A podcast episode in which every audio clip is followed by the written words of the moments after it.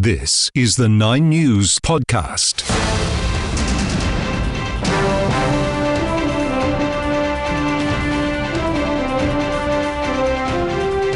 Coming up, Olympic funding deal locked in, the RBA boss grilled in Parliament again, and a warning as much of Australia heats up.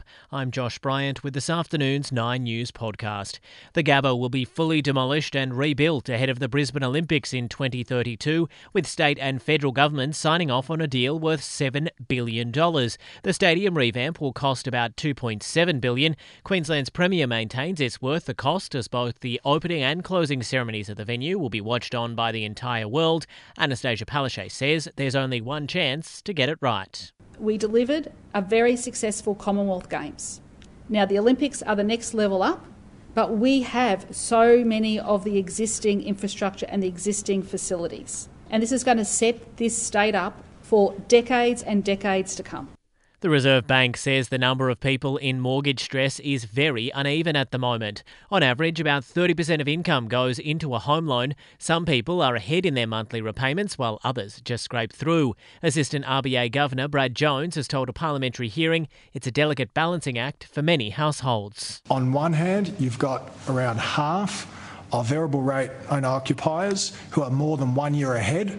At the other end of the distribution, observe around 10% who have got virtually no spare cash flow after they meet their mortgage payments and their living costs.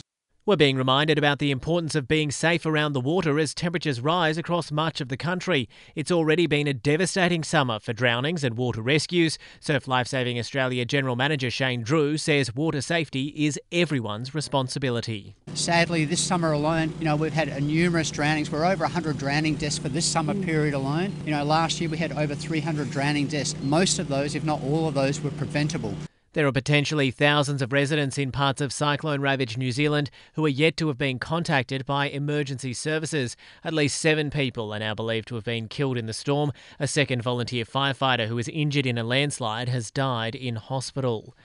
Parliament House in Canberra has reopened following an earlier security scare. Parts of the building had to be briefly evacuated and were closed off to visitors for about an hour. Federal police were called following suggestions of a suspicious package in the building. About 500,000 people are expected to visit Sydney over the next 2.5 weeks, with the city becoming the first in the Southern Hemisphere to host World Pride. It's the biggest LGBTQ+ festival now underway, with 300 free and ticketed events to take place over the next 2.5 weeks. New South Wales Tourism Minister Ben Franklin says it will give the economy a shot in the arm. And we're anticipating over 500,000 people will attend different events, and that'll inject $112 million into our visitor economy. In finance, one Australian dollar buying 68.9 US cents. Sport.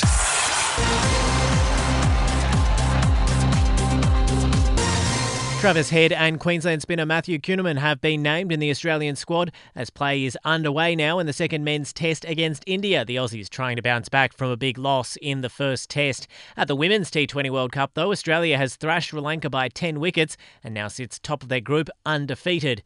The Matildas are off to a flying start in the Cup of Nations, hammering Czech Republic 4-0. Hayley Rasso bagged a double before Sam Kerr and Claire Polkinghorne joined her on the score sheet. Coach Tony Gustafsson says everything they do is done with an eye on this year's World Cup. We have to treat this like the World Cup. We have to make decisions like the World Cup. We need to train in-game management, read the game, make decisions. So I have Hawkeye up in the sky. You see him with an earpiece at times as well. And we analyse the game and try to make decisions.